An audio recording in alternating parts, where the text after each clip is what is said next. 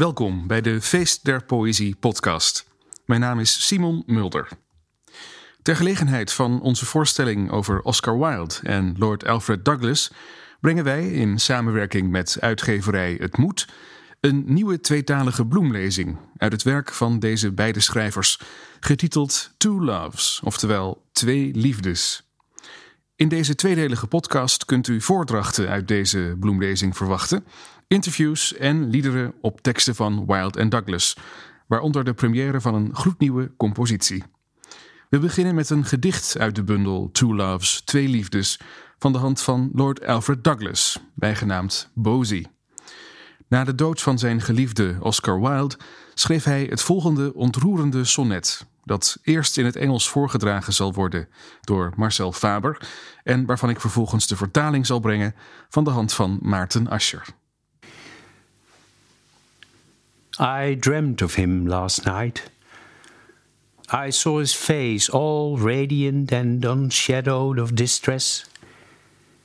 And as of old, in music measureless, I heard his golden voice and marked him trace the, the common thing, the hidden grace. And conjure wonders out of emptiness, till mean things put on beauty like a dress, and all the world was an enchanted place.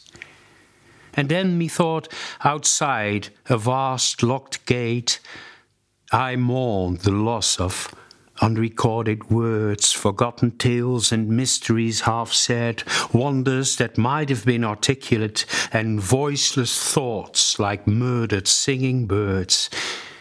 And so I woke and knew that he was dead. Ik heb vannacht van hem gedroomd.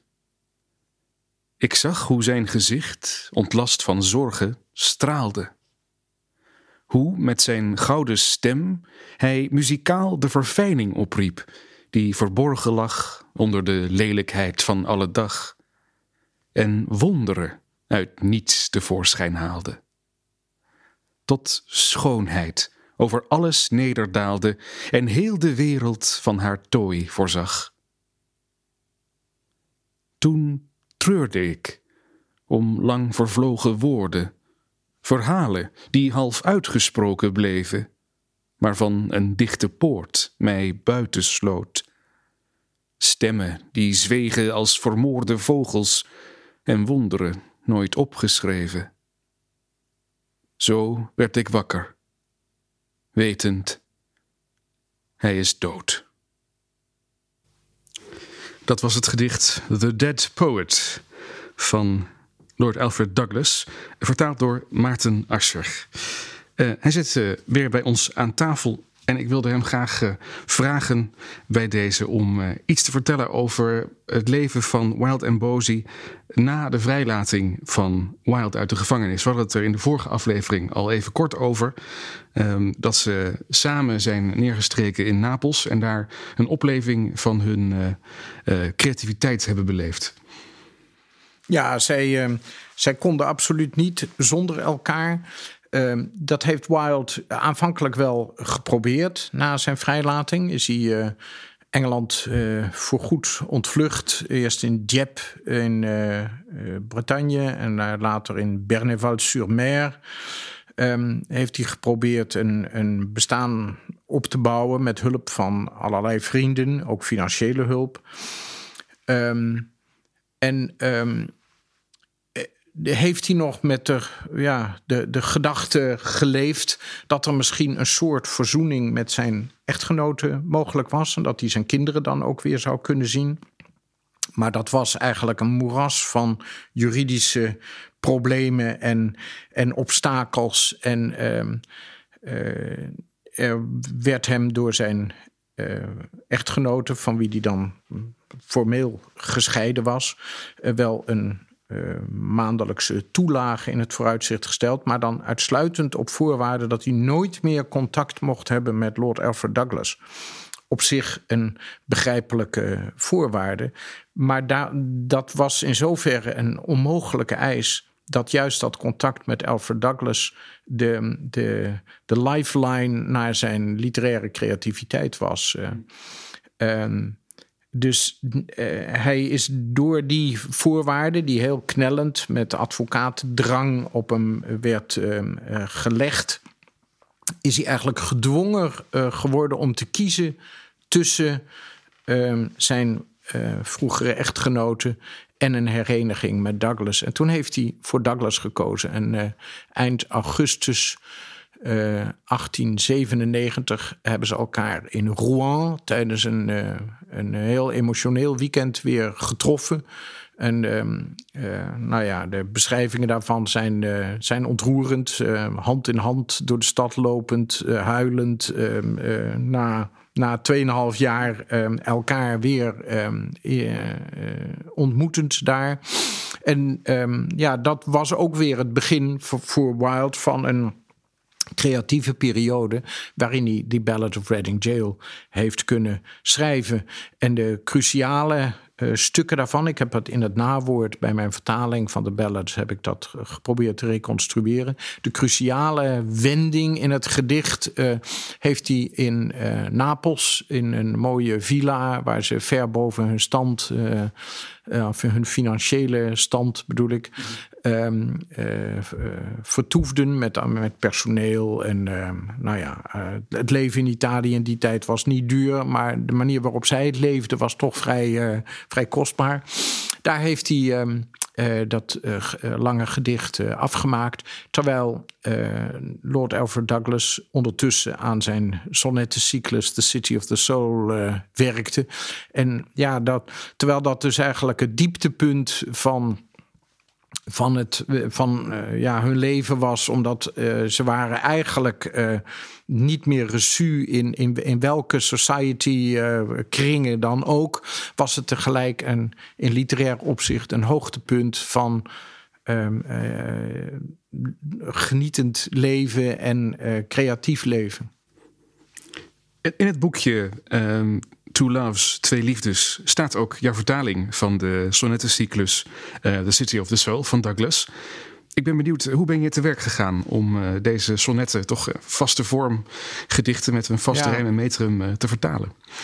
Ja, dat is, dat is een soort puzzelen, maar wel vloeiend puzzelen. Het moet dus niet een, een technische operatie zijn. Het moet, je, ik merk altijd dat als ik een uh, gedicht aan het vertalen ben, dan uh, gaandeweg ken ik het uit mijn hoofd. En dan kan ik er ook onder de douche en op de fiets en uh, rondwandelend kan ik er aan doorwerken. En dan, dan blijft het als het ware gaande, dat vertaalproces in je achterhoofd, waar die harde schijf dan aan het draaien is. En op een gegeven moment heb je een ritme, heb je een toon, heb je een stem. En nou ja, dan. het blijft een compromis. Uh, de, daar ben ik mij van bewust. En Alfred Douglas is een hele knappe sonnettendichter. Um, niet alleen die vier sonnetten, maar ook uh, The Dead Poets en Forgetfulness. Dat zijn, uh, zijn bijna in één beweging gemaakt. Althans, zo lijkt het. Het is, het, is, het is bijna één lange zin die keurig in veertien versregels uiteenvalt. Met prachtige enjambementen, dus overgangen van de ene naar de volgende versregel. Hij is eigenlijk een betere dichter dan Oscar Wilde. Dat is vervelend om te moeten erkennen, maar het is volgens mij wel zo. Ja, en dan des te beter dat we hem uh, ook in het Nederlands kunnen bewonderen. Um, en dat hij een beetje uit de vergetelheid gehaald wordt van alleen maar de slechterik te zijn in het verhaal van Oscar Wilde. Ja, wat ja, je toch vaak tegenkomt. Ja, hij heeft een hele slechte reputatie, uh, die waarschijnlijk ook niet meer goed komt. Daar heeft hij trouwens zelf ook heel veel aan bijgedragen, aan die slechte reputatie, omdat hij nog een lang leven uh, tegemoet ging. Na de dood van Oscar Wilde heeft hij nog 45 jaar geleefd, moet je nagaan. En in die 45 jaar heeft hij er nog heel veel aan gedaan om zich volkomen onmogelijk te maken bij heel veel mensen. Daar gaan we het zo nog eventjes over hebben, want dat is ook wel uh, interessante materie. Um, laten we luisteren naar uh, een van de uh, gedichten uit de cyclus The City of the Soul. Um, we gaan het vierde, het laatste sonnet beluisteren in het Engels van Douglas zelf. Vervolgens in de vertaling van Maarten Ascher. En als gloednieuwe compositie voor sopraan Saskia de Man en pianist Daan van der Velde. Uh, een compositie van Vincent Martik. Each new hour's passage is the acolyte of inarticulate song and syllable, and every passing moment is a bell to mourn the death of undiscerned delight. Where is the sun that made the noonday bright, and where the midnight moon? Oh, let us tell in long carved line and painted parable how the white road curves down into the night only to build one crystal barrier against this sea which beats upon our days, to ransom one lost moment with rhyme of passionate protest or austere demur, to clutch life's hair and thrust one naked phrase like a lean knife between the ribs of time. Elk lied en lettergreep in stille rust heeft een verstreken uur tot acoliet. En ieder ogenblik luidt in verdriet de doodsklok over onbespeurde lust. Waar is de middagzon die niet meer schijnt? En waar de maan die scheen om middernacht? Vertel, langs lijnen of in kleurenpracht hoe in de nacht de witte straat verdwijnt, om één kristallen wal te doen verrijzen, tegen de levenslange golven in, één oud moment al dichtend los te breken, vol van verhit verzet of streng misprijzen, het leven grijpend, één vlijmscherpe zin tussen de ribben van de tijd te steken.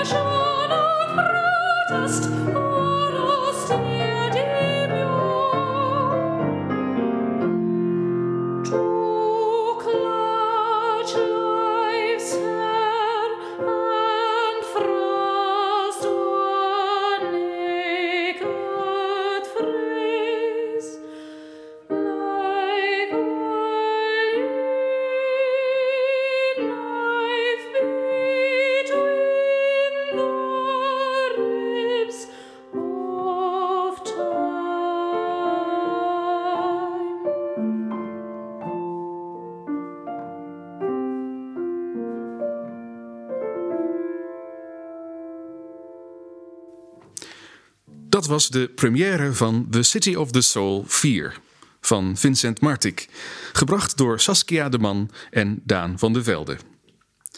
Hoe verging het Douglas na de dood van Wilde? Hij kreeg ruzie met Wildes eerste minnaar, Robbie Ross, over de literaire nalatenschap. Daarover ben ik een voorstelling aan het schrijven, genaamd Bozy. Het zal nog flink wat duren voor hij op de planken komt, maar één fragment, gebaseerd op brieven van Douglas, kunnen we alvast laten horen. In de gevangenis schreef Wilde De Profundis, de reeds besproken lange brief aan Douglas, waarin Wilde Douglas beschuldigt van al het ongeluk dat hem is overkomen. Deze brief is later overgedragen aan Ross, die een sterk gecensureerde editie ervan maakte onder die titel De Profundis, waarin met name de beschuldigingen aan Douglas' adres zijn weggelaten.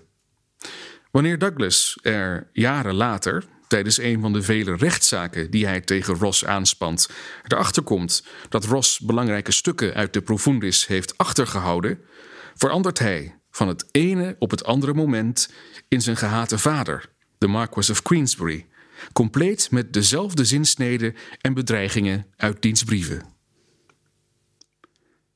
Robbie. I will have you on trial for this and have you brought in so I can cross examine you. And afterwards, I intend to give you very severe thrashing and horsewhip. I am bound to come across you one day or another when occasion serves, and you shall be whipped within an inch of your dirty life. Also, there are other things in store for you, but I won't go into them now. There is a time for everything. The mills of God grind slowly, and yet they grind exceedingly small. You have kept Oscar's letter from me and acted like my friend. Your treachery will soon be known, and your name shall go stinking down the ages. And I will make you so that no decent man or woman in England will sit in the same room with you. We hoorden een uh, fragment uit het toneelstuk Bozy, voorgedragen door Marcel Faber. Maarten, ik wilde jou vragen, uh, we hebben er al even naar uh, vooruit gewezen, dat het leven van Douglas nog 45 jaar na de dood van Wilde doorging. Um, kun je daar iets meer over vertellen? Ja, die periode van 45 jaar is natuurlijk met ongelooflijk veel verdriet en tragiek uh, begonnen.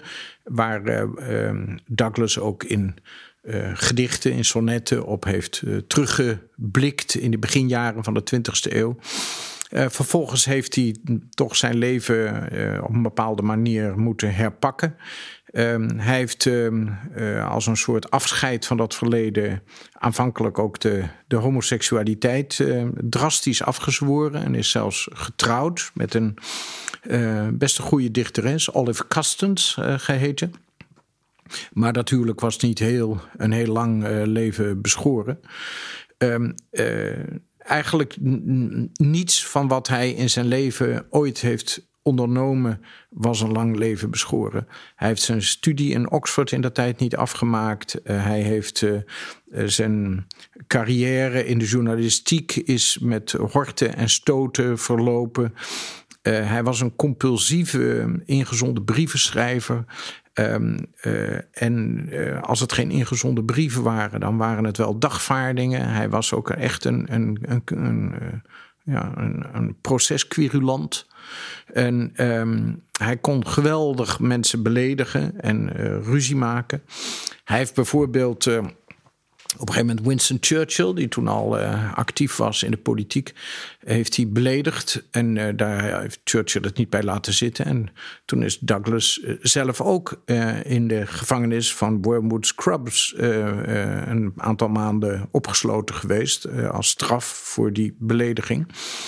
En toen heeft hij als een curieuze spiegeling van uh, Wilds literaire productie in de gevangenis. En zelfs met een soort kruisverwijzing naar de titel van De Profundis. heeft hmm. hij zelf een sonnettencyclus in de gevangenis geschreven.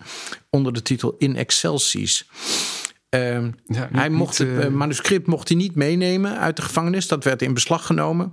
Maar hij had alle gedichten uit zijn hoofd geleerd. Dus zodra hij thuis was, heeft hij ze, uh, al die sonnetten heeft hij uitgeschreven. En dat is alsnog uitgegeven. Ik heb dat bundeltje uiteraard en gezien je het exemplaar ook. Want ja, als je het eenmaal verzamelt, moet je het goed doen. Mm en um, hij is uit aan het eind van zijn leven. Uh, dus hij heeft dus, uh, pas in het laatste oorlogsjaar, 1945, is hij uh, overleden. In de laatste levensjaar is hij heel liefdevol verzorgd. Um, hij heeft uh, uh, wel drie autobiografieën geschreven en uh, daarin steeds weer nieuwe versies van zijn geschiedenis met Oscar Wilde proberen te vertellen. De, um, nu is wat vergevingsgezinder, maar vaak ook nog ja, vol bitterheid. En uh, het is, een, uh, het is een, eigenlijk een ontzettend uh, tragisch leven. Er is een, een groot kenner van leven en werk van Alfred Douglas in Nederland. Die heet Caspar Wintermans. Die is met een grote uitgave bezig van de verzamelde brieven van Lord Alfred Douglas. En dat zie ik zeer naar uit, want dat, hij, hij kon prachtig schrijven. ook als hij boos was, of misschien wel juist als hij boos was. Ja, nou, daar hebben we een voorbeeld van uh, gehoord zojuist. Um, wat geweldig. Nou, daar kijk ik ook bijzonder naar uit. Dat uh, vraagt om een vervolg. Um, ik wil je hartelijk danken, Maarten, voor uh, dit gesprek. En dan uh, sluiten we af met een fragment uit de autobiografie van Douglas. Uh, waarin hij eenmaal oud en mild geworden terugkijkt op zijn leven. Het is een ontroerend stukje waarin hij ook terugkomt op die beroemde regel uit de Ballad of Reading Jail. All men kill the thing they love. ook weer voorgedragen dit fragment door Marcel Faber. It sounds rather conceited, I know, but I've often thought that part of my father's distorted grievance in all this business was caused by jealousy. It never occurred to me at the time, but I believe my father really was fond of me, and I think he sensed somehow that with the horrible heartlessness of youth, I did not appreciate him as he really was, or or felt himself to be. I probably showed him, God forgive me, that I thought him rather stupid in comparison with my brilliant friend.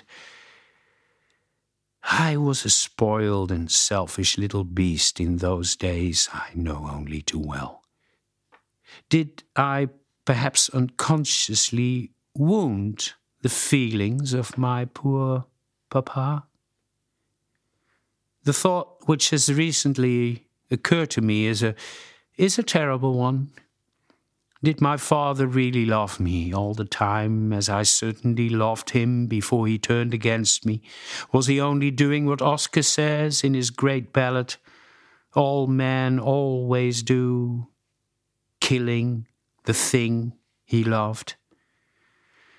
Ah, didn't we all three, Wild, my father and I, do it? More or less.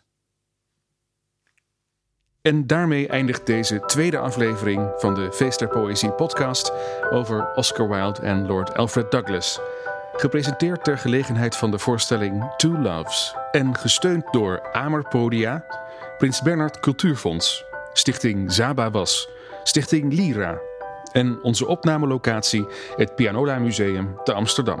Two Loves, Twee Liefdes, de tweetalige bloemlezing uit het werk van Wilde en Douglas vertaald door Maarten Ascher en Gerlof Jansen, met een handgedrukt omslag door Josias Bonen en ontwerp door Steven Teunis, is verkrijgbaar via de website van het Feest der Poëzie, via uitgeverij Het Moed of via uw boekhandel.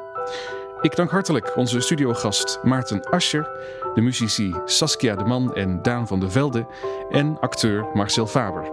Ook dank ik Mark Opfer voor geluid en montage. Vond u het mooi, dan kunt u ons steunen door het kopen van onze uitgaven of met een financiële bijdrage.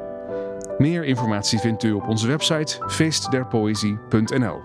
Veel dank voor het luisteren en tot de volgende aflevering.